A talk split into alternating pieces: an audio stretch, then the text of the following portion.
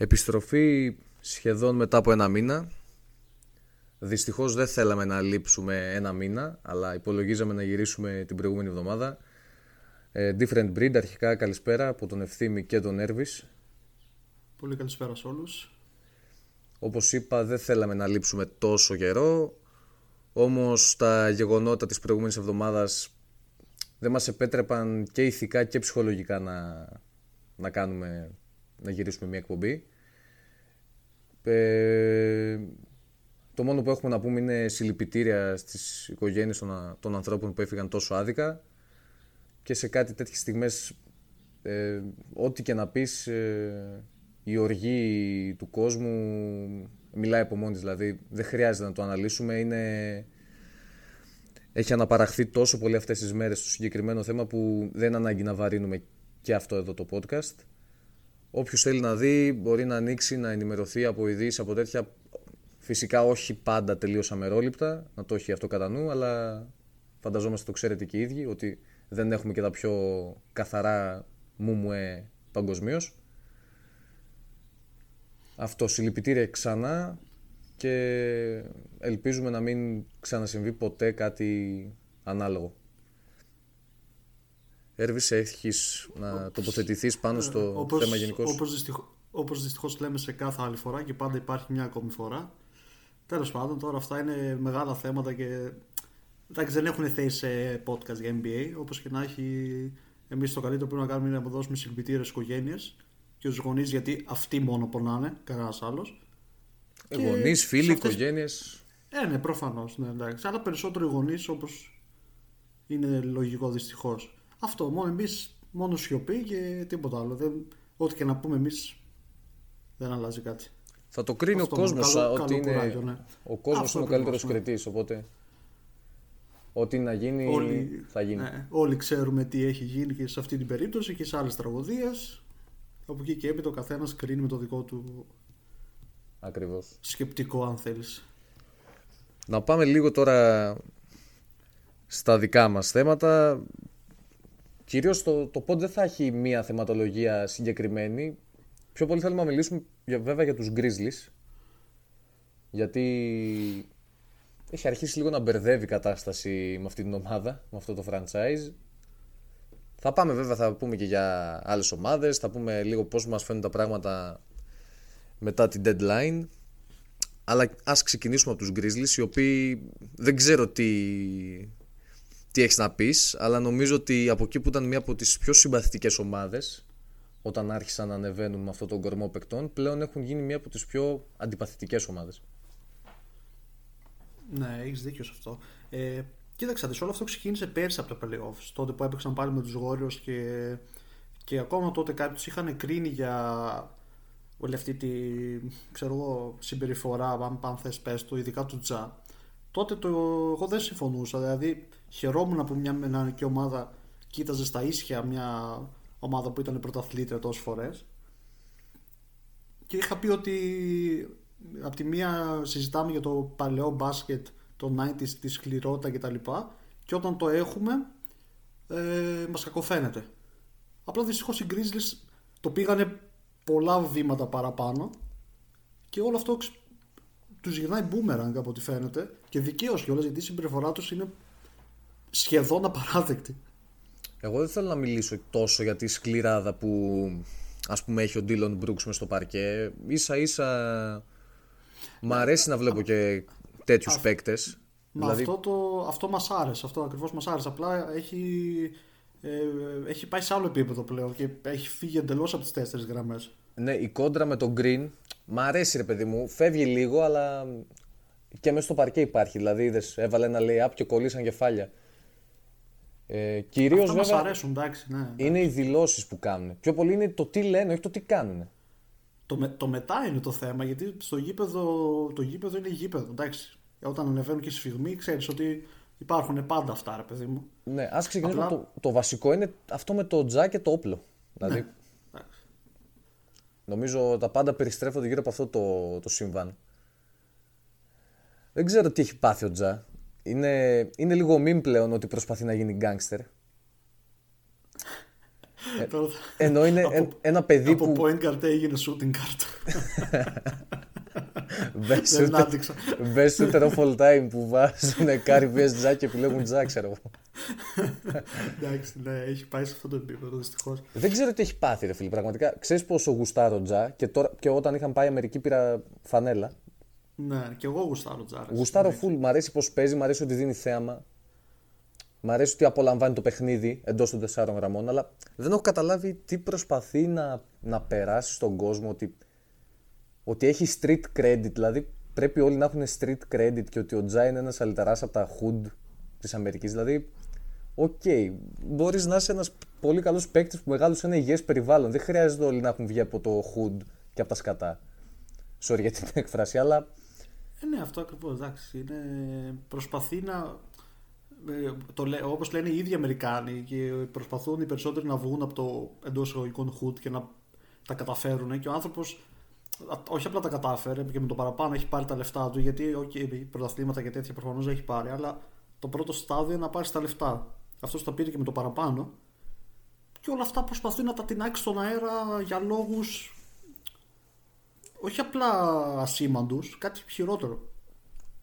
Αχρίαστο, αχρή, δηλαδή δεν, δεν μπορώ να καταλάβω για ποιο λόγο να βγεις στο, σε ένα Instagram live και να φέρεις μαζί σου, ας πούμε, ένα όπλο και να το φλεξάρεις μπροστά σε μια κάμερα, δηλαδή το θεωρώ παιδικό, που οκ, okay, μικρός ηλικιακά είναι, είναι σαν στην δικιά μας ηλικία, είναι είκοσι τεσσάρων χρονών, είκοσι τριών και μπορεί και να είναι είκοσι τριών, ας πούμε, απλά δεν χρειάζεται όλο αυτό, ρε, δεν είναι τελείως ανούσιο. Δηλαδή δεν βλέπουμε το ότι τώρα. Ηλικία. Δεν το δικαιολογεί η ηλικία. Έχει αφήσει την ομάδα του ξεκρέμαστη. Ε, ενώ έχουν κι άλλα θέματα με τραυματίες, όπως ο Κλάρκ, όπως ο Άνταμς. Έχει αφήσει την ομάδα ξεκρέμαστη. Υπάρχει μια γκρίνια. Όλοι ασχολούνται μαζί τους για αρνητικούς σκοπούς. Δηλαδή δεν είναι μόνο ότι δεν παίζει. Είναι ότι επικεντρώνονται όλα τα μίντια πάνω τους. Όχι για τα θετικά, αλλά για τα αρνητικά. Για τα... Ναι, ενώ είναι μια πολύ καλή ομάδα, έτσι. Ναι, μια... είναι μια φανταστική ομάδα. Που κάθε παίκτης κάνει step up χρόνο με το χρόνο. Δεν μπορώ να καταλάβω γιατί συμβαίνει αυτό στο, στο κεφάλι του Τζα, και δεν ξέρω πόσο ακόμα θα λείψει, πόσο θα τον επηρεάσει αυτό όταν γυρίσει ψυχολογικά, το πώς το βλέπουν οι αντίπαλοι, το πώς τον, τον βλέπουν οι διαιτητές, και όχι μόνο, εντάξει. Το έχουμε δει και με άλλες περιπτώσεις, όπως τον Αρίνας π.χ., που η καριέρα του... με παρόμοιο συμβάν, ας πούμε, είχε μια πολύ άγαρμη πτώση. Ελπίζω να μην έχει αντίστοιχη ναι, κατάληξη. Είναι αυτό, μην δούμε ακόμα μια σπατάλη ταλέντου για, για τους λάθους λόγους, γιατί υπάρχει η περίπτωση του Rose, παιδί μου, βάζω το Rose στην εξίσωση γιατί είναι ήδη, ήδη παίχτες. Παρόμοιο. Ταιριάζει το στην παιχνιδιού της, τέλος πάντων. Ναι, ναι. Ε, απλά ο Ρόζ δυστυχώς ήταν Τραυμα... λόγω τραυματισμών καθαρά, λόγω τύχης. Τώρα αυτός προσπαθεί να τα διαλύσει όλα, γιατί, για να αποδείξει τι και σε ποιον. Ναι, αυτό είναι πραγματικά απορίας άξιο. Πέρα από τον Τζα, εντάξει, μετά υπάρχει φυσικά ο Dillon Brooks, που παίζει να είναι by far ο πιο μισητός στο N B A. Ο Dillon Brooks σε έξι μήνες έγινε ο πιο hated, φίλε. Έχει γίνει ο Beverly και ο Draymond Green μαζί, δεν ξέρω τι μαζί, έχει. Σε έξι μήνες, ναι. Εντάξει, πέρα από τις δηλώσεις του, το ότι υποτιμάει σε κάθε τέτοιου τους Warriors, όχι μόνο τον Green, τους Warriors γενικότερα. Τους Warriors γενικά. Τους Warriors γενικά. Κάτι που δεν μ' άρεσε καθόλου προχθές και τώρα, ήταν μετά, πάλι μετά από αυτό το μάτσο με τους Warriors, είναι στα αποδυτήρια, έχουν αλλάξει, ξέρω εγώ, είναι έτοιμοι να φύγουν, και τον ρωτάνε εκεί πέρα οι ρεπόρτερ της ομάδας, ας πούμε, ή από τα national κανάλια της Αμερικής, E S P N, A B C κλπ, και του λένε, πιστεύεις ότι πρέπει η ομάδα να πάρει κάποιο βετεράνο, και, του λέ, και απαντάει με μια φυσικότητα για κάποιο λόγο, και ποιο βετεράνο να πάρουμε, τον Καρμέλο Άντονι ή τον Ντουάιτ Χάουαρντ. Αυτοί οι τύποι είναι τελειωμένοι, ξέρω εγώ, και προσπαθούν να επιστρέψουν στη Λίγκα. Και πραγματικός βετεράνος είναι ο Χάσλεμ, που νοιάζεται απλά για την ομάδα. Βρε, βρε Ντίλον Μπρουξ, αγόρι μου. Καλά, εντάξει, ο βετεράνος δεν είναι μόνο για να βαράει παλαμάκια. Εντάξει. Ναι, δηλαδή. Θέλει να έχεις και να παίξει. Ναι, πέρα από αυτό, αρχικά αντιλαμβάνεσαι για ποιους μιλάς έτσι. Δηλαδή, ο Ντίλον Μπρουκς πριν μιλήσεις για το Χάουαρτ και το Μέλο, πρέπει να ξεπλένει το στόμα του, ρε μαλάκα. Ε, για να μιλάει με. πέντε παίχτες. Ναι, δηλαδή. Σχεδ... Μιλάμε για θρύλους, έτσι. Δεν είναι ότι και όχι. Εντάξει, εδώ έχει πάει τώρα. Κοίταξα, και ο Ντρέιμοντ δεν είναι και ο πιο συμπαθής παίκτης σε όλη τη λίγα και. Και εγώ δεν μου, δεν μου τρέχουν τα, τα σάλια όταν βλέπω τον Draymond. Σαφώς. Αλλά ότι δεν μπορείς να αρνηθείς και να μην σε βασίσεις σαν παίκτης που έχει τέσσερα δαχτυλίδια. Και σε αυτά τα τέσσερα δαχτυλίδια ήταν από τους πρωταγωνιστές, έτσι δεν ήταν? Τρελό impact στον πάγκο κτλ. Ναι, ναι. Έτσι. Γενικά το, το, το τέτοιο των Grizzlies είναι ότι προσπαθούν να δημιουργήσουν μια κατάσταση με μια εκ των κορυφαίων ομάδων των εποχών. Ναι. Αυτό είναι το κακό και γι' αυτό παίρνουν τόσο hate. Γιατί καλώς κακώς και οι Warriors έχουν, εντάξει, μεγάλο fan base. Πλέον, ναι. Και μοιραία όλο αυτό το fan base θα, πάει, θα μισήσει, αν θέλεις, εντός εγωγικών τους Grizzlies. Γιατί άμα το έκανε με μια ομάδα όπως η Μινεσότα, που είναι και αυτή νεανική και οι άλλοι νεανικοί, είχαν μια τέτοια κοντρίτσα, θα έλεγα οκ. Okay, αλλά τώρα εντάξει, εδώ πάνε τώρα να πολεμήσουν με τους Warriors. Okay. Πού πας? Ναι, ναι. Δεν έχεις καταφέρει ούτε το δέκα τοις εκατό από αυτά που έχουν καταφέρει οι ίδιοι. Αυτό. Δηλαδή θα μου ήταν πιο λογικό σε μένα να, να είχαν μια κόντρα με μια νεανική ομάδα που επίσης να έχει καταφέρει κάτι. Με πολύ, εντάξει, με πολύ υποσχόμενο μέλλον μεν, αλλά. Εντάξει. Παράδειγμα τους Cavs, ας πούμε. Ναι, εκτέχειες ομάδες τέτοιες. Ναι. Είναι σε μια παρόμοια κατάσταση αυτές οι δύο ομάδες. Τώρα με τους Warriors, ακόμα και αν δεν είναι τόσο καλοί φέτος και έχουν θέματα και με τραυματισμούς και εσωτερικά τι έχει γίνει από το ξεκίνημα, δεν μπορείς να τους ξεγράψεις ούτε να, να τους βγάλεις εκτός και να τους αμφισβητείς τόσο, γιατί σε μια ενδεχόμενη σειρά, λέμε τώρα ότι οι Grizzlies βγαίνουν τρίτη και οι Warriors βγαίνουν έκτη, ε, τώρα άμα πας και αποκλειστείς πάλι θα, θα γελάνε όλοι μαζί σου και με το δίκιο τους. Και μπορούν να σε αποκλείσουν άνετα, γιατί οι Warriors okay, έχουν τα θέματα τους, αλλά το έδειξαν και πέρυσι όταν μπουν στα playoffs. Είναι άλλη ομάδα, έτσι. Μόνο από την εμπειρία τους κτλ. Μπορούν να πάρουν οποιαδήποτε σειρά. Ναι, ναι. Με τον οποιονδήποτε και με όσο καλός και να είναι ο άλλος και όσο φορμαρισμένος. Δηλαδή ναι, ναι, ναι, η εμπειρία ναι. είναι κάτι που αποκτιέται με τον χρόνο, δεν το κερδίζει σε μία μέρα. Και αυτό οι Warriors το έχουν αποκτήσει από το δεκαπέντε και έπειτα. Δηλαδή είναι σχεδόν μία δεκαετία σε επίπεδα πρωταθλητισμού κάθε χρόνο, με εξαίρεση μία-δύο σεζόν. Ναι, αν σκεφτείς ότι τα τελευταία οκτώ χρόνια το δεκαπέντε είκοσι τρία έχουν πάρει τα τέσσερα από τα οκτώ πρωταθλήματα, λες ότι εντάξει, οκ. Okay. Ναι, δεν είναι, δεν είναι αμεληταίο. Εντάξει, νομίζω οι Grizzlies το έχουν δει λίγο λάθος και δεν ξέρω πού θα καταλήξει όλο αυτό. Και απορώ πως κάποιοι παίκτες, π.χ. ο Άνταμς, που τον θεωρώ έναν άριστο επαγγελματία, ας πούμε, δεν έχει προκαλέσει ποτέ, πως δεν παίρνει δημόσια θέση για να πει ότι ξέρεις κάτι, αυτά που κάνουμε δεν αρμόζουν σε μια ομάδα που έχει υψηλούς στόχους. Όπως και ο προπονητής. Όπως και ο coach, ναι, δεν βγαίνει να τοποθετηθεί. Εμένα μου δείχνει ο Jenkins, όχι Jenkins, που δείχνει ότι όχι ότι έχει χάσει τα αποδυτήρια. Τους αφήνει απλά... λίγο, τους αφήνει λίγο... Μια... δεν τραβάει λίγο τα χαλινάρια. Δεν υπάρχει μια τάξη. Νιώθω ότι έχει μια high school ομάδα, ρε φίλε, μια high school ομάδα, μια college ομάδα που απλά κάνουν καραγκιόζηλίκια εντός εισαγωγικών, κυρίως εξωαγωνιστικά καραγκιόζηλίκια, γιατί σου λέω μέσα στο παρκέ είναι καλή ομάδα. Ναι, είναι σοβαρή, συμφωνώ. Απλά... Απλά καλώς ή κακώς στο σημερινό N B A και στα σημερινά αθλήματα με, με το, το ίντερνετ, με την τόση ε, δημοσιότητα που ό,τι και να κάνεις θα το δουν εκατομμύρια μάτια στον κόσμο.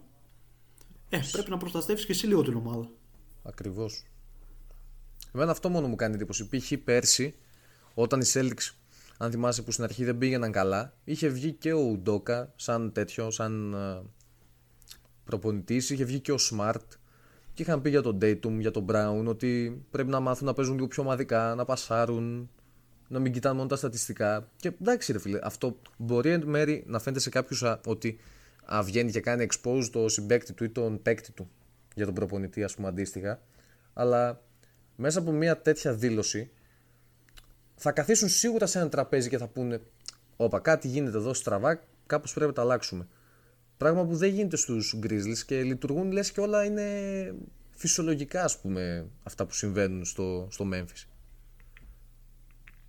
Νομίζω αυτό, ότι πρέπει να κοιτάξουν λίγο τον εαυτό τους στον καθρέφτη και να πούν ότι αυτά που κάνουμε δεν είναι απαραίτητα όλα σωστά. Μπορεί να κάνουμε δέκα πράγματα και τα πέντε να είναι σωστά. Τα πέντε είναι λάθος όμως και πρέπει να τα αλλάξουμε. Είναι γενικά οι παίκτες πρέπει να κάνουν την αυτοκριτική τους, φίλε. Και σου λέω ο Μόραντ ειδικά, γιατί οκ, okay, και ο Μπρουξ σιγά και τον παίχτη που λέει ο λόγος, έτσι. Ναι, σαν είναι αναλώσιμος. Βρίσκεις σε εκατό, έτσι. Οκ, okay, αναλώσιμος παίκτης. Απλά ο Τζα είναι ένας παίκτης που βασίζονται. Που μπορεί, να, που μπορεί να βγει εμ βι πι στη Λίγκα, ρε φίλε. Έχει το ταλέντο και μπορείς με τον Τζα να τον έχεις δέκα χρόνια και να έχεις έναν παίχτη δέκα χρόνια ηγέτη. Εκεί πρέπει λίγο να το βρούνε.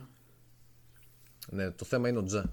Και, ε, αν αυτός ναι, πει το, ότι κομμένα εντάξει. Τα καραγκιοζηλίκια, νομίζω ότι θα ακολουθήσουν και οι υπόλοιποι. Καλός ή κακός. Αυτό, γιατί ό, όταν βλέπεις τώρα και το, το leader της ομάδας σου τώρα να κάνει τέτοια πράγματα. Εντάξει. Ναι. Δεν θα νοιαστείς, δεν θα νοιαστείς κιόλας να πεις και δύο κουβέντες παραπάνω. Γιατί εγώ πιστεύω ότι ο Μπρουξ δεν θα τα έκανε αυτά άμα ήταν σε μια ομάδα με ξέρω εγώ τον Λεμπρόν, τον Αντετοκούμπο, τέτοια πράγματα, ή τον, ακόμα και τον Embiid. Τέλος πάντων παίκτες που δεν προκαλούν με τις δηλώσεις. Ναι, και δεν προκαλούν ε, με ε, τις δηλώσεις. Τα λένε όπως εγώ, πρέπει θα... να τα πούνε.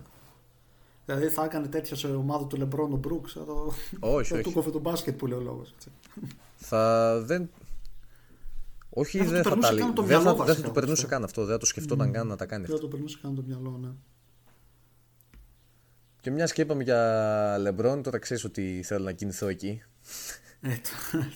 Σου λέει εντάξει, γιατί πολλοί και οι Grizzlies δεν είναι για παραπάνω. Εντάξει, είναι... εντάξει, πρέπει είναι... να τα βρούνε. Πρέπει να... Ξέρεις ότι θέλω να κινηθώ εκεί και να πω ότι οι Lakers μετά την deadline είναι μια άλλη ομάδα τελείως. Άλλη ομάδα, ναι, εντάξει. Τελείως, τελείως. Πραγματικά. Έχω δει από τα έντεκα, πρέπει να έχω δει τα πέντε, τα έξι.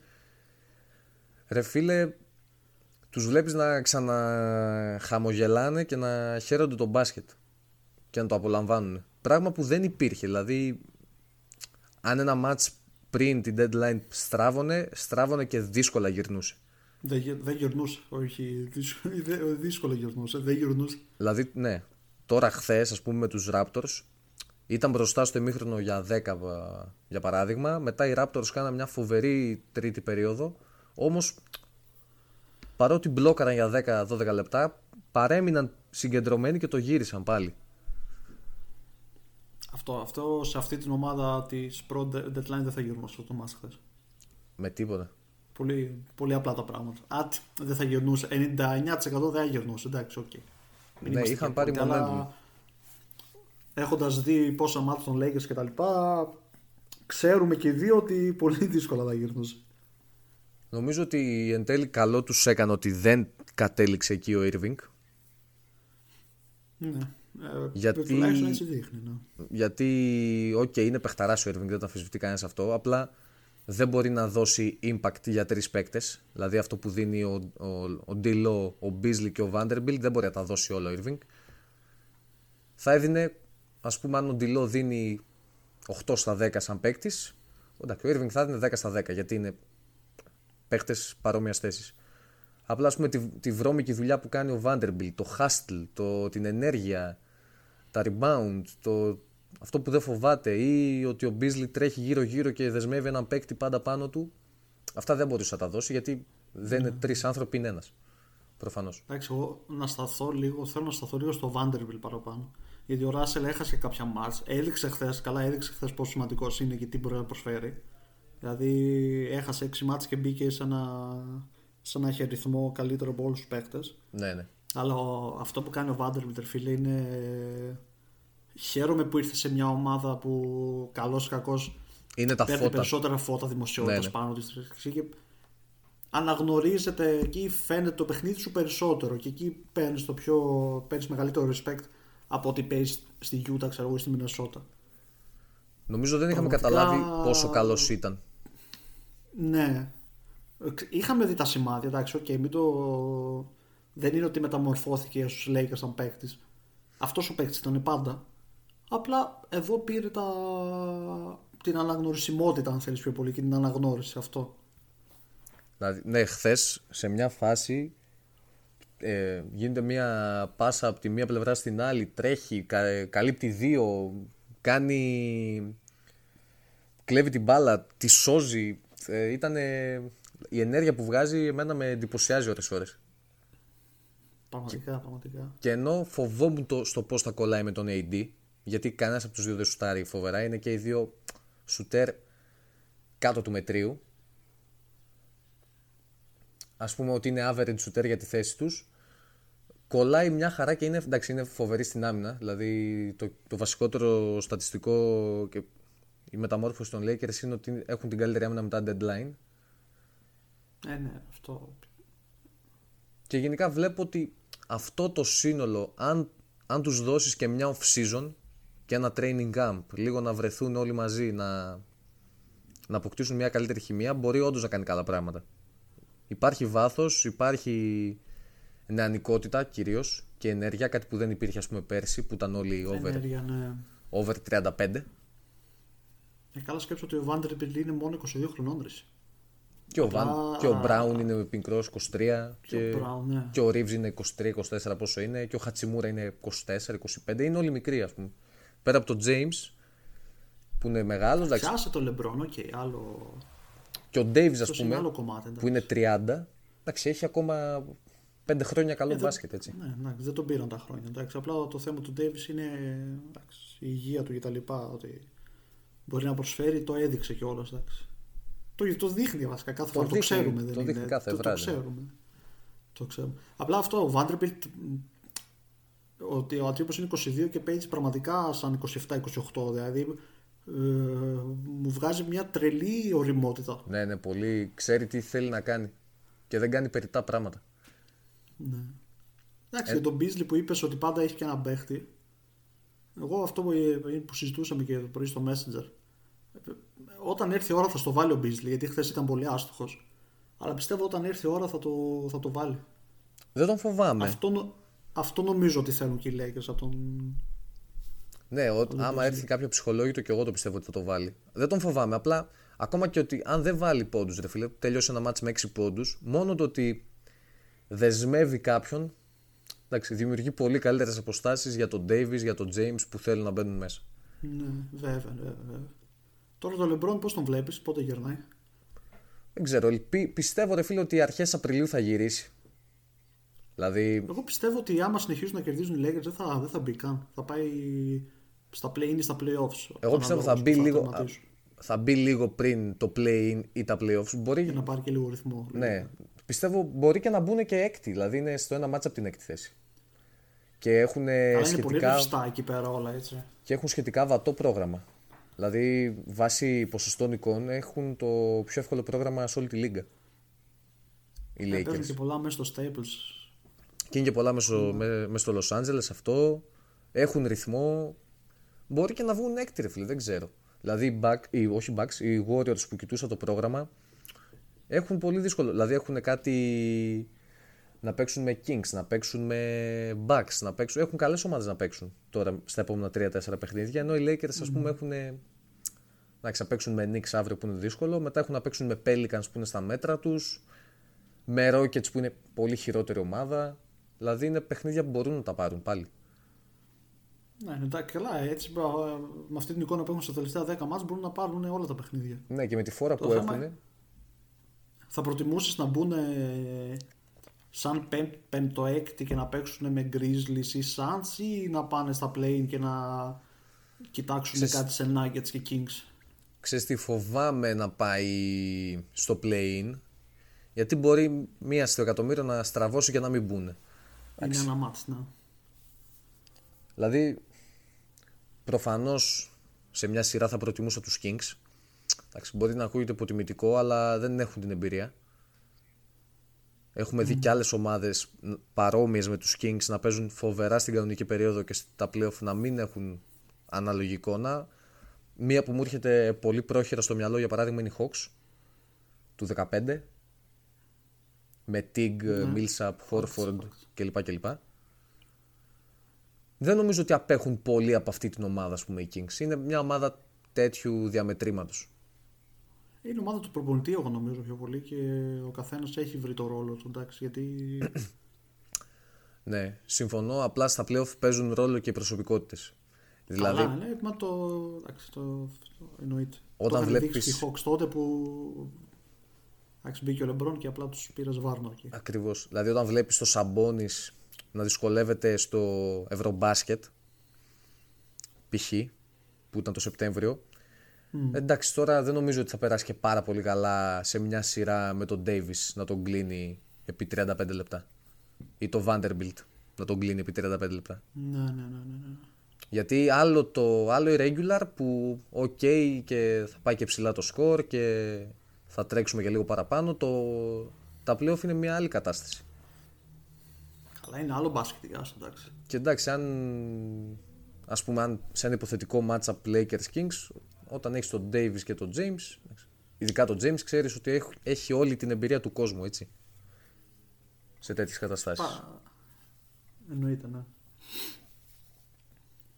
Ειδικά όποια ζευγάρια προκύψουν θα είναι πολύ ανοιχτά. Δεν βλέπω... Ναι, Δύση θα είναι όλα ανοιχτά, δηλαδή...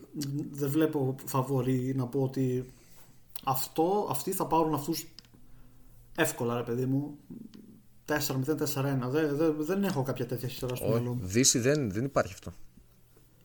Δηλαδή μπορεί να είναι όγδοοι οι Lakers, έβδομοι να είναι οι Clippers, έκτη να είναι οι Warriors, Warriors, πέμπτη να είναι οι Mavericks. Ναι, και να έχουμε Warriors, Grizzlies και Mavs, Suns. Εντάξει, θα ήταν όνειρο. Ονειρικό. Όνειρο, όνειρο. Ξυπνάς και βλέπεις στο Twitter να έχει διακόσιες φωτιά, πραγματικά. διακόσιες δημοσιεύσεις. Γενικά όμως, εντάξει, τα play-in έχουν ακόμα πολύ τρόμο στη Δύση.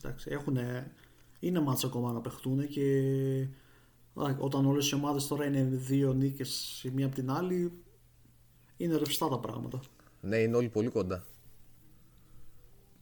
Οι Mavs εμένα δεν με πείθουν, ας πούμε, μετά το trade πάρα πολύ. Δηλαδή έχουν μετά, μετά ναι. την ανταλλαγή έχουν τρεις νίκες. Κά, κάτι πέντε έξι πέντε εφτά, κάτι τέτοιο έχουν. Γενικά δεν παίζουν πάρα πολύ καλά. Ήταν ήδη αποδυναμωμένο το, το γύρο-γύρο και εντάξει, φύγαν δύο, ήρθε ένας μεν, αλλά πάλι φύγαν δύο. Είναι, ποσ, είναι και ποσοτικό το πρόβλημα, το πρόβλημα, δεν είναι μόνο ποιοτικό. Και είναι αυτό που έγραψες και εσύ χθες στο κιου εν έι, εντάξει, πίσω είναι... Περάστε. Α, ναι, εντάξει, πίσω σηκώνουμε είναι, το χέρι, εντάξει. Περάστε όλοι. Εντάξει, ήταν και αναμενόμενο αυτό, νομίζω. Πάνω κάτω είναι αναμενόμενο. Θα μου πεις, υπάρχει ομάδα που θέλει να βρει στα play-off τον Καϊρή και τον Λούκα? Όχι. Α, καλά, σε καμία των περιπτώσεων, εντάξει. Αλλά, εντάξει. Αν παίξουν π.χ. με τους Suns, δεν νομίζω ότι οι Suns φοβούνται κιόλας τον, τον Καϊρή και τον Λούκα. Εντάξει, δεν είναι και η Mavs τώρα το, η ομάδα φόβη. Τώρα, εντάξει, οκ. Okay. Θέλοντας σημεί και να τους αποφύγεις δεν θα σε χαλάσει κιόλας. Απλά δεν είναι το θέμα ότι άμα παίξεις ενάντια στους θα τρέμει το φιλοκάρδι σου, οκ. Okay. Όχι, όχι. Οι Suns πιστεύω θα είναι καλή όταν γυρίσει ο κέι ντι και πολύ επικίνδυνη. Και αυτό ίσως να είναι και... ότι ατυχία, ρε. Ίσως να είναι και η team του Beat βασικά οι Suns. Ά, άμα γυρίσει ο κέι ντι και είναι καλός, που καλός θα είναι. Καλός θα είναι, μωρέ, εντάξει. Ατυχία και αυτός τώρα πήγε γλίστρηση. Τι είναι αυτό το πράγμα αυτό το παιδί. Καλά, εντάξει, και ο κέι ντι είναι λίγο γυάλινος μετά από τους τραυματισμούς του, καλός ή κακός. Δηλαδή, και αυτό που έβλεπα είναι ότι αν αυτό το πάθαινε για παράδειγμα ο Davis, εντάξει, θα είχαμε το κορέδεμα του αιώνα. Με εντάξει, το... αυτό είναι καθαρά τυχαία, ρε φίλε. Με δεν το νομίζω... πόσο γυάλινο τον αποκαλούν. Ναι, κατάλαβες πώς το λέω. Ότι... Ναι, καλά, είναι γυάλινος. Δεν είναι, είναι, είναι γυάλινος, ναι, αυτό. Και ο κέι ντι πλέον έχει γίνει γυάλινος. Απλά, οκ, okay, εκεί ήταν η κακιά στιγμή γιατί μπορούσε να συμβεί και στον οποιονδήποτε. Εντάξει, δεν είναι ότι έγινε μέσα στο παιχνίδι. Συνέβη και στο... στον Κουμίγκα για παράδειγμα. Που πάλι έκανε ζέσταμα και γλίστρισε, αν δεν κάνω λάθος, προχθές. Που παίζανε. Ναι, σίγουρα είναι και στον παίχτη. Τώρα, άμα ήταν ένας άλλος, μπορεί να μην πάθαινε και τίποτα. Μπορεί να πάθαινε και χειρότερα. Okay. Σίγουρα. Δηλαδή ναι, έπαθε, απλά γλίστρισε και τρεις εβδομάδες έξω. Είναι και καταπονημένο το κορμί το... του βέβαια πλέον. Πάρα πολύ. Απλά οι Suns από αυτό το μικρό δείγμα που είδαμε. Εντάξει, είναι σοβαρή ομάδα. Είναι... Σοβαρή ομάδα, είναι σοβαρή ομάδα. Δεν είναι. Δηλαδή, αν ήμουν μια ομάδα στη Δύση και δεν ήμ... αν ήμουν μια ομάδα στη Δύση εκτός των Suns, δεν θα ήθελα Suns στα playoffs. Δηλαδή, είναι η ομάδα που λέω κάτσε να την αποφύγω. Γιατί στα playoffs σε φοβάμαι, ρε, γιατί μιλάμε για προσωπικότητες τώρα. Που... Προσωπικότητες ναι, ναι. είναι ο Ντουράντ και ο. Και ο Πολ και ο Μπούκερ είναι καλοί παίχτες και το, το έδειξαν το είκοσι. Ήταν, είχαν την κακή ε, παρένθεση, αν θέλεις, πέρυσι που εντάξει έκαναν το τσόκ εκεί το τρελό.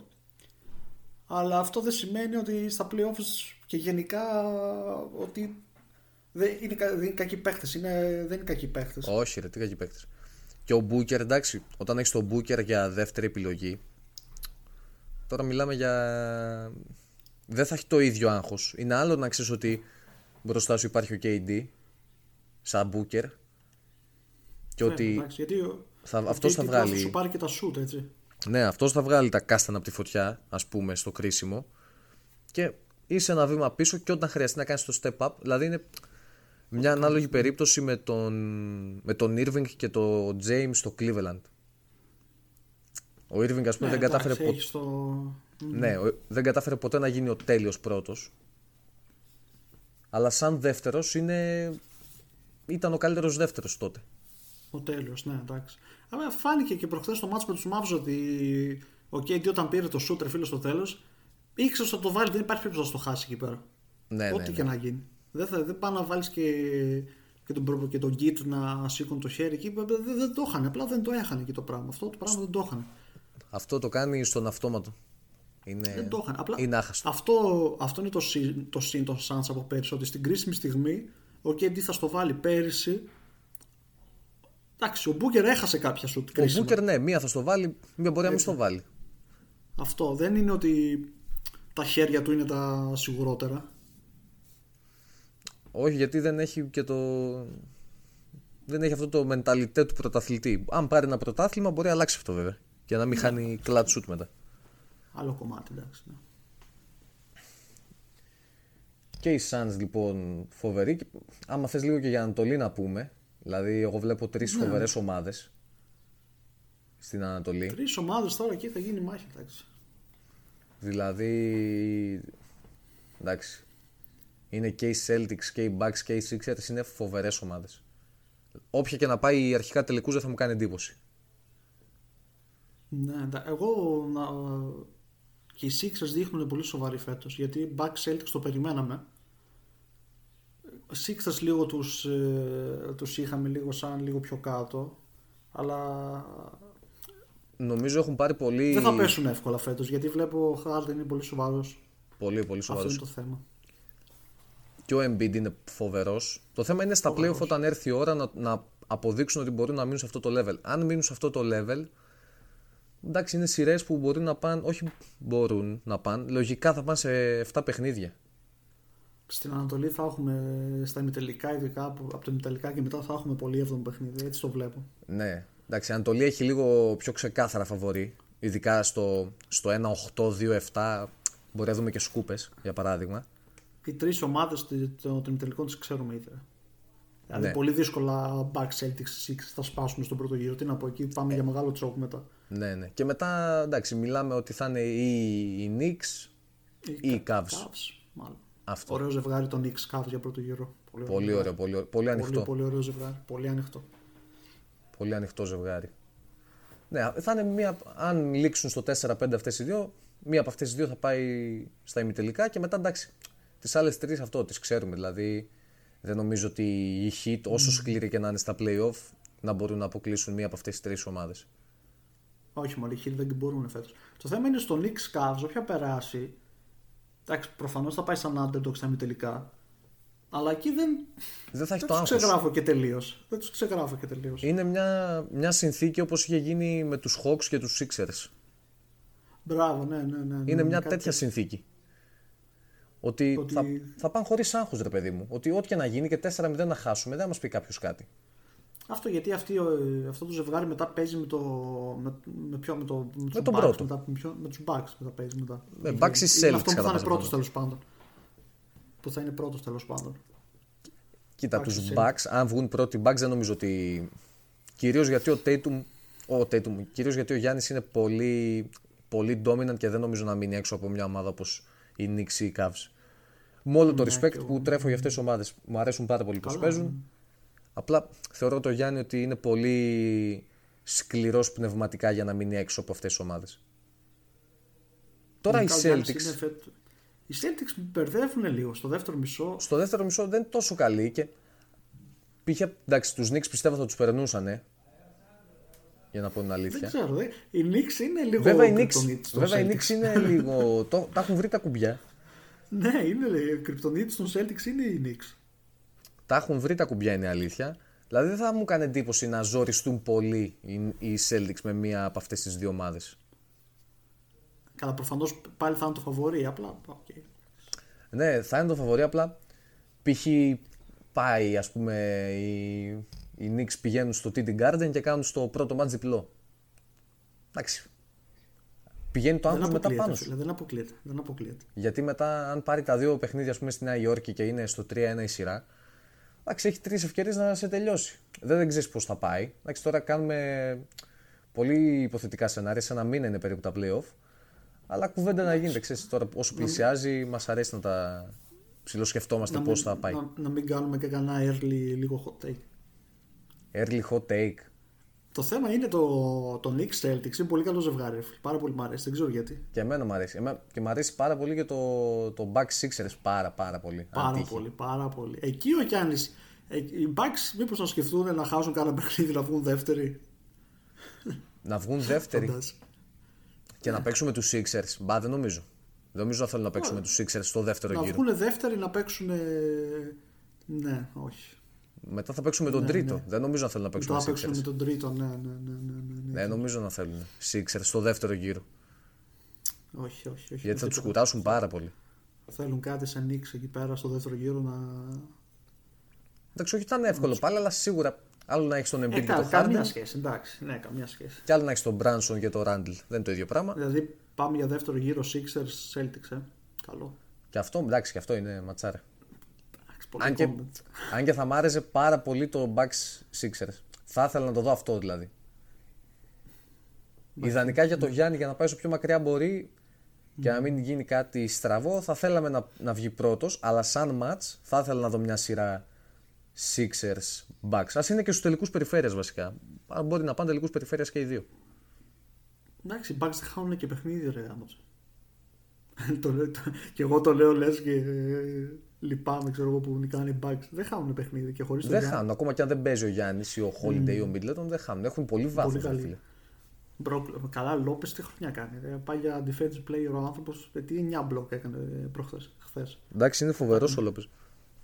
Κοίτα, είναι, είναι όλοι στο πικ τους αυτοί. Το θέμα είναι ο λίγο Middleton εκεί. Το ερωτηματικό για τους Bucks πάντα στα playoffs για μένα είναι ο Middleton.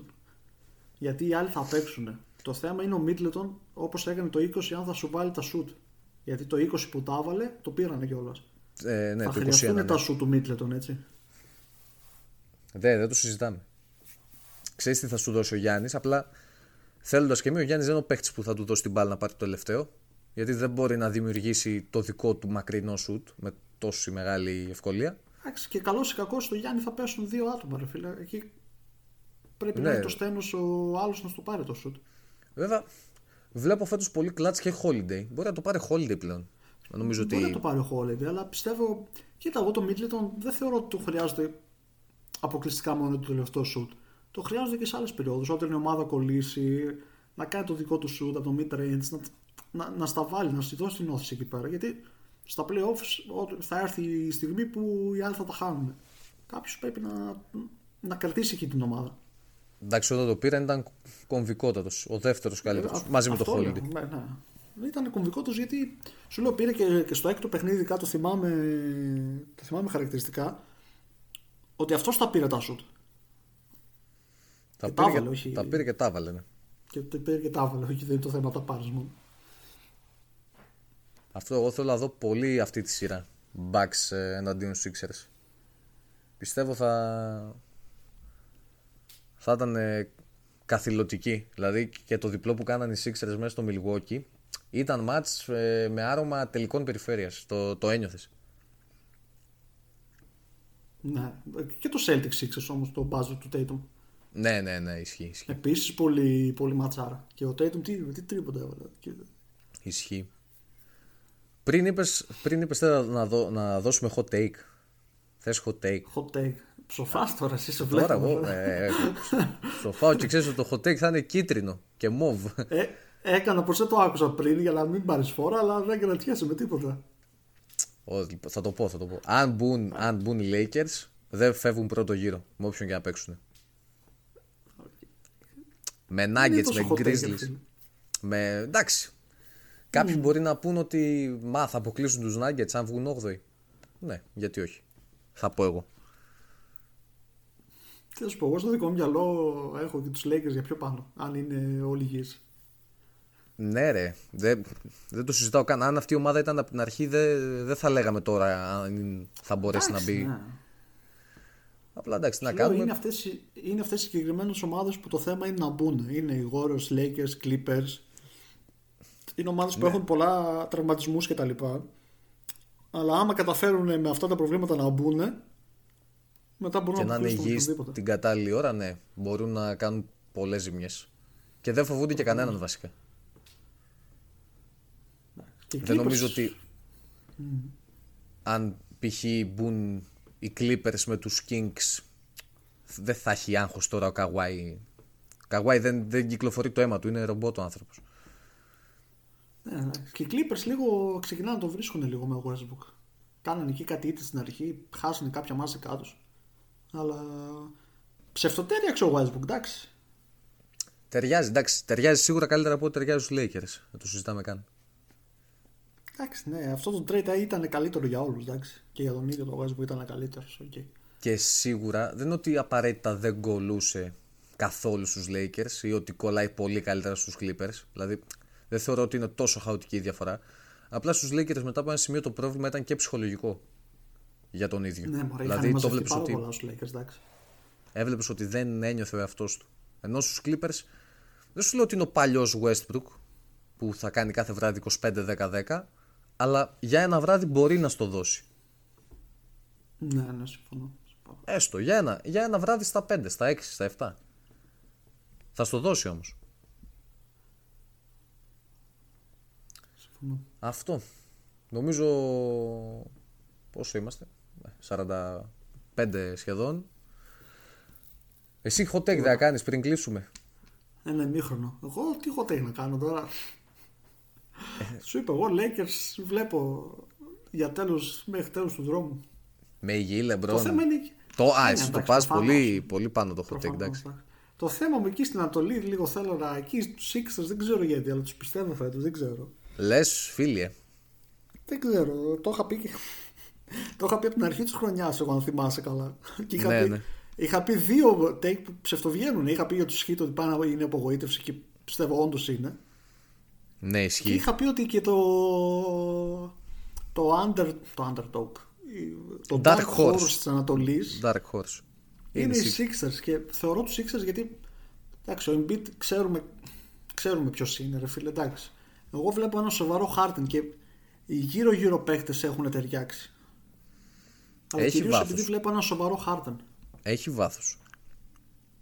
Δηλαδή και ο Maxey και ο Tobias, άσχετα που παίρνει λεφτά για superstar και εντάξει.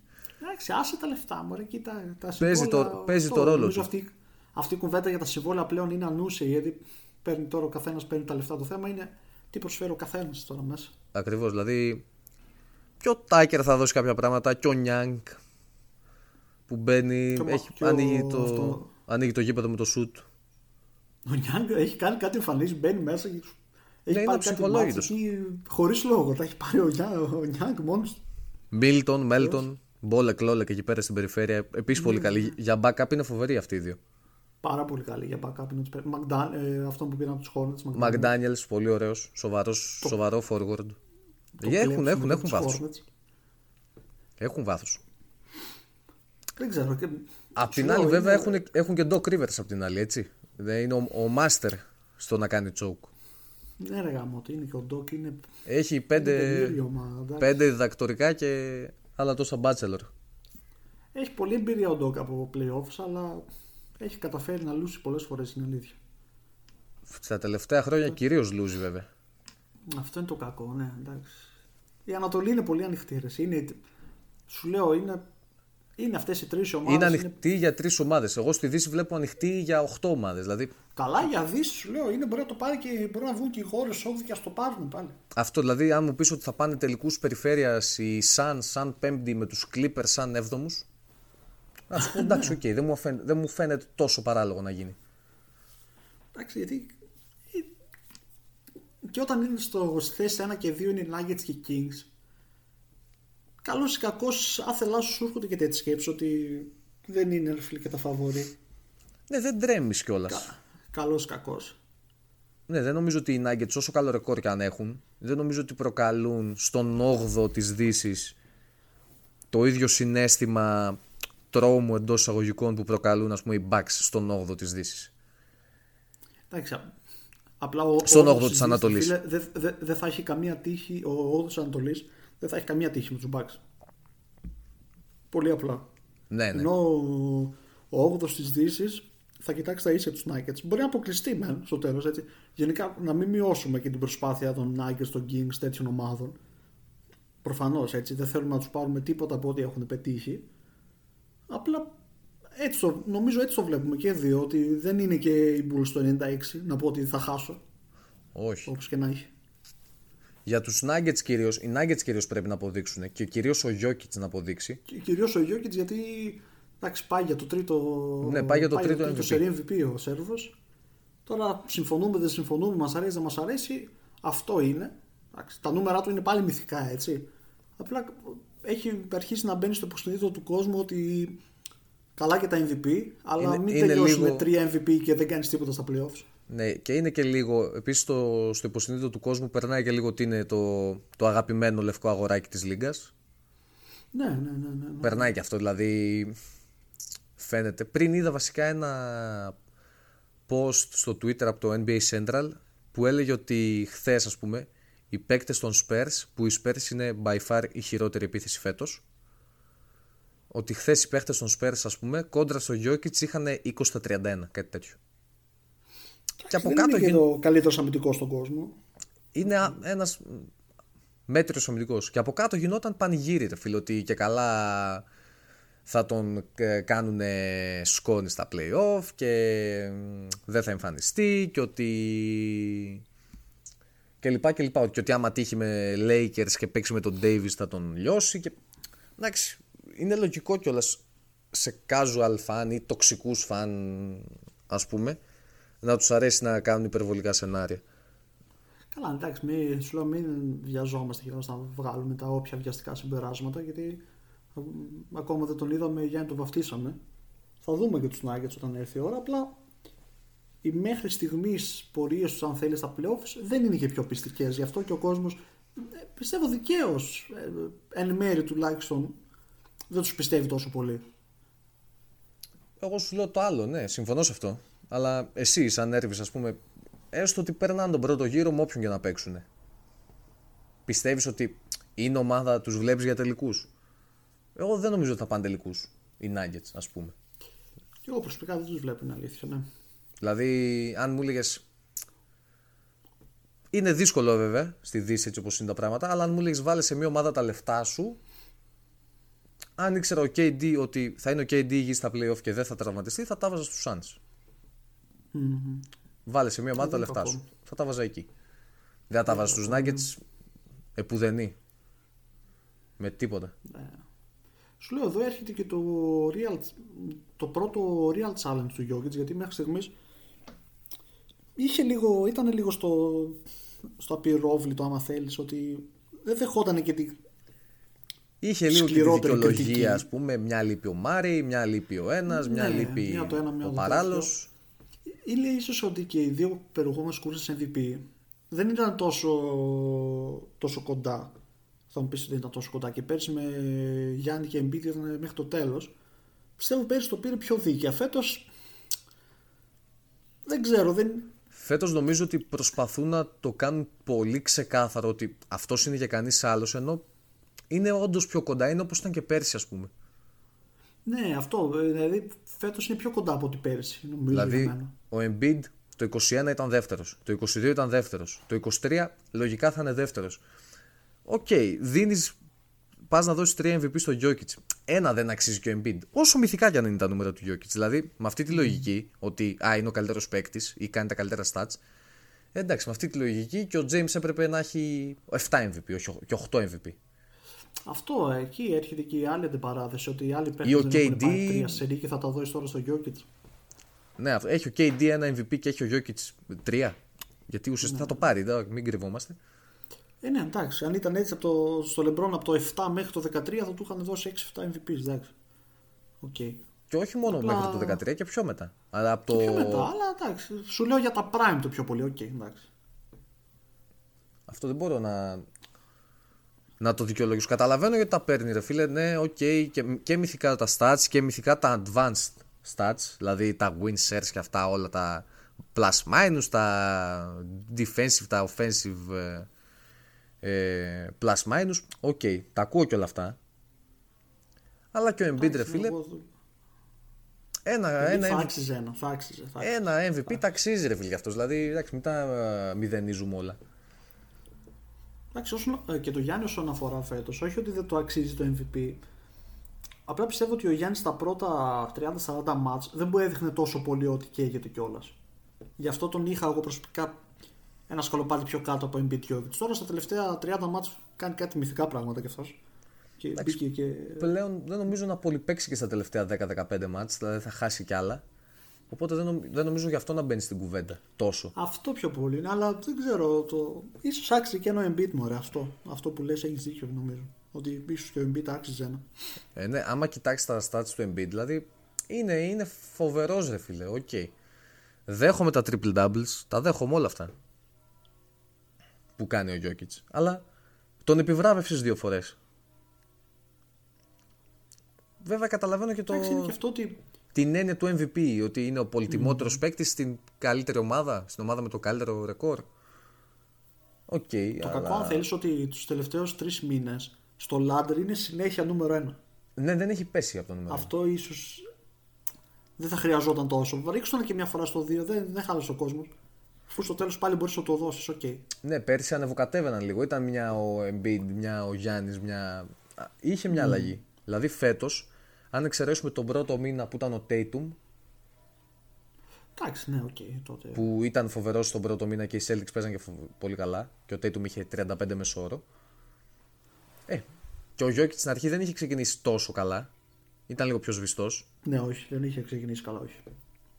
Και λίγο η κούραση από το ευρωμπάσκετ κλπ. Εντάξει, μετά άρχισε να ανεβαίνει και να κερδίζει θέσεις και στο Λάντερ.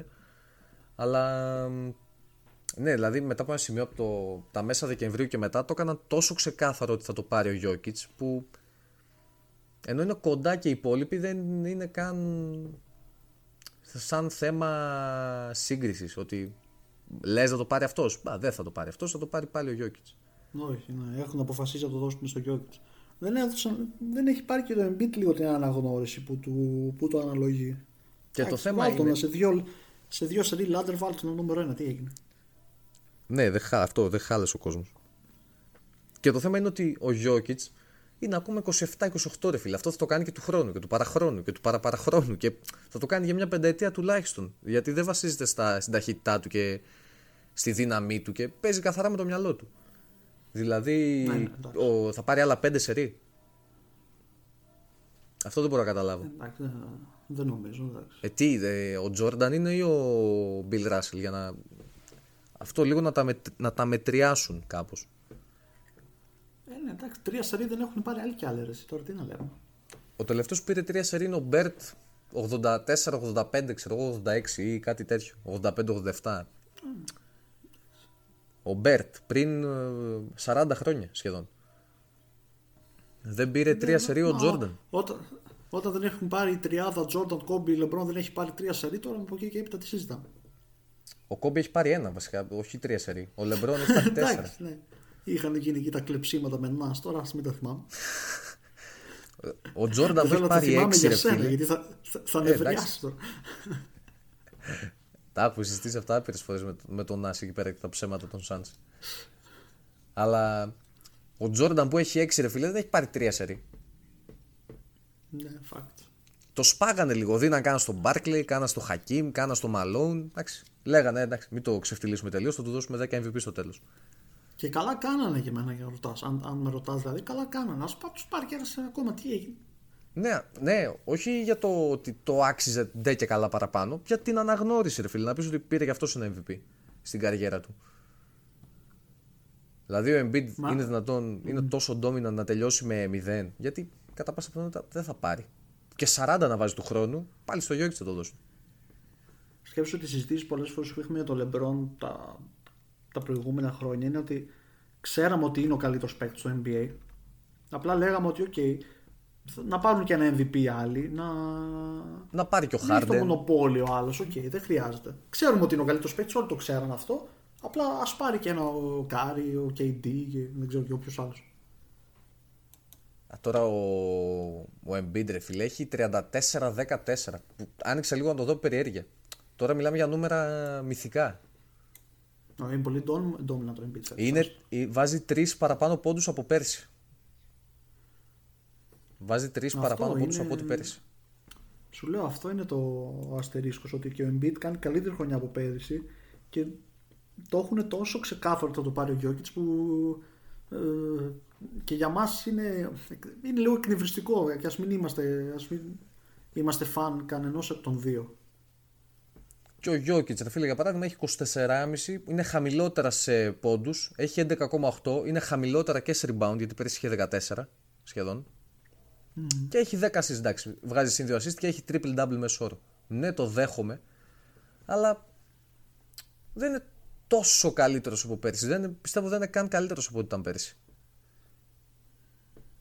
Και είναι mm. τόσο εκεί κατευθυ... ε, με μια κατεύθυνση προς τα εκεί, ότι ναι, θα το δώσουμε εκεί, που αυτό οριακά σε, σε εξοργίζει μετά από ένα σημείο.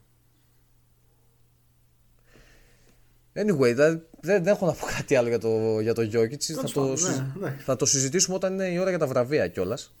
Όταν έρθει η ώρα, ναι, έχουμε και να πούμε διάφορα.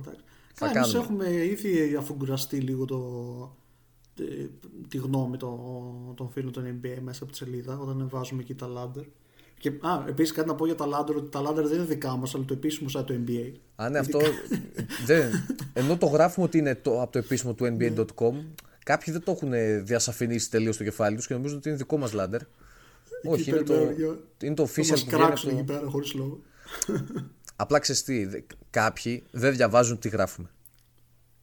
Ναι, εντάξει, απλά κάποιοι είναι τόσο φαν του Γιάννη, ρε παιδί μου, και καλά κάνουν οι άνθρωποι, που όταν δεν τον βλέπουν νούμερο ένα, μπαμ, αχ, ποιος ανέβασε αυτό, η Μπέγκρι Κλάβερ, του είστε άσχετο.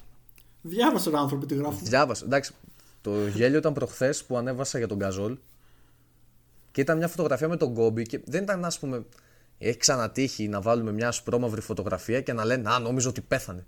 Πώς προκύπτει ότι πέθανε, ρε φίλε, δεν το καταλάβει αυτό το πράγμα. Α, αυτό είχε τύχει μια φορά με τον Καρμέλο, θυμάμαι, που είχες ανεβάσει μια ασπρόμαυρη και όλοι μας λέγανε ότι νόμιζα πέθανε στην αρχή. Ναι, όλοι δεν μοιράζαμε. Δηλαδή, βάζω αυτή τη φωτογραφία με τον Γκαζόλ και γράφει όλος από κάτω και πήρε και πέντε like. Δηλαδή, υπήρχαν και πέντε άτομα που συμφώνησαν με αυτόν τον τύπο. Εκεί, λέει... α, αυτοί, αυτοί οι πέντες είναι ένα, σας αγαπώ παραπάνω από όλους. Είστε θέλει λένε... να διαβάσετε λίγο μια φορά το κάψιμο. Και λένε, μα νόμιζα ότι πέθανε. Πώς προκύπτει ότι πέθανε, ρε αδερφέ μου, δεν... γιατί αν πεθάνει, δεν κατάλαβα. Τον στείλαμε πριν την ώρα τον άνθρωπο να τρελαθούμε. Όχι, αυτό δεν μπορώ να το καταλάβω. Δηλαδή, διαβάστε πρώτα. Και αν δεν το καταλάβατε με την πρώτη, ξαναδιαβάστε το. Και μετά γράψτε. Μην μηδενίζετε ή βγάζετε συμπεράσματα που δεν υπάρχουν. Πέθανε ο Γκαζόλ. Σοκ. Σοκ. Παρένθεση. Τι, τι διαδίδουν οι εν μπι έι Greek Lovers. Πέθανε ο Γκαζόλ. Για πες παρένθεση. Παρέ, παρένθεση αγάπη αυτή. Ε, ναι. Τώρα πέθανε. Anyway, αυτό για σήμερα. Το κρατήσαμε και συν δέκα λεπτά, δεκαπέντε απόλαυσης. Τίποτα. Γιατί... είναι μήχρονο και το δεκαπέντε λεπτό το διάλειμμα. Α, μπράβο. Και διαφημίσεις. Και λίγο καθυστερήσεις με το intro-outro. Μια χαρά. Από Ευθύμη και από Έρβις σας χαιρετούμε. Ελπίζουμε να το απολαύσετε για μία ακόμα φορά. Εν τω μεταξύ πρέπει να είναι το επεισόδιο νούμερο τριάντα. Στο, στο τριάντα νομίζω είμαστε τώρα. Είναι στο το τριάντα, μπράβο. τριάντα. Δεν είναι το είπαμε στην αρχή γιατί... Ναι, δεν το είπαμε στην αρχή γιατί κοιτάξαμε να, κάνουμε, να δώσουμε ένα φόρο τιμής για τα, τα θύματα στα Τέμπη. Είναι το επεισόδιο νούμερο τριάντα. Θα πω και αυτό που με κράζεις κάθε φορά. Κάντε, βάλτε πέντε αστέρια, βάλτε δέκα αστέρια. Ναι, ρε. Εδώ και με τους εαυτούς μας κάθε φορά, ρε. Μην λέμε τα ίδια. Ακολουθήστε, κάντε, κάντε, κάντε story, κάνα follow, κάνα τέτοιο. Δώστε λίγο αγάπη γενικά. Για την ψυχή της μάνας μας το κάνουμε και εμείς. Κράτα λίγο καθυστερήσεις το πόντα, ρε. Εντάξει, ελληνικό πρωτάθλημα, λίγο άμα δεν έχει και δέκα λεπτά καθυστερήσεις.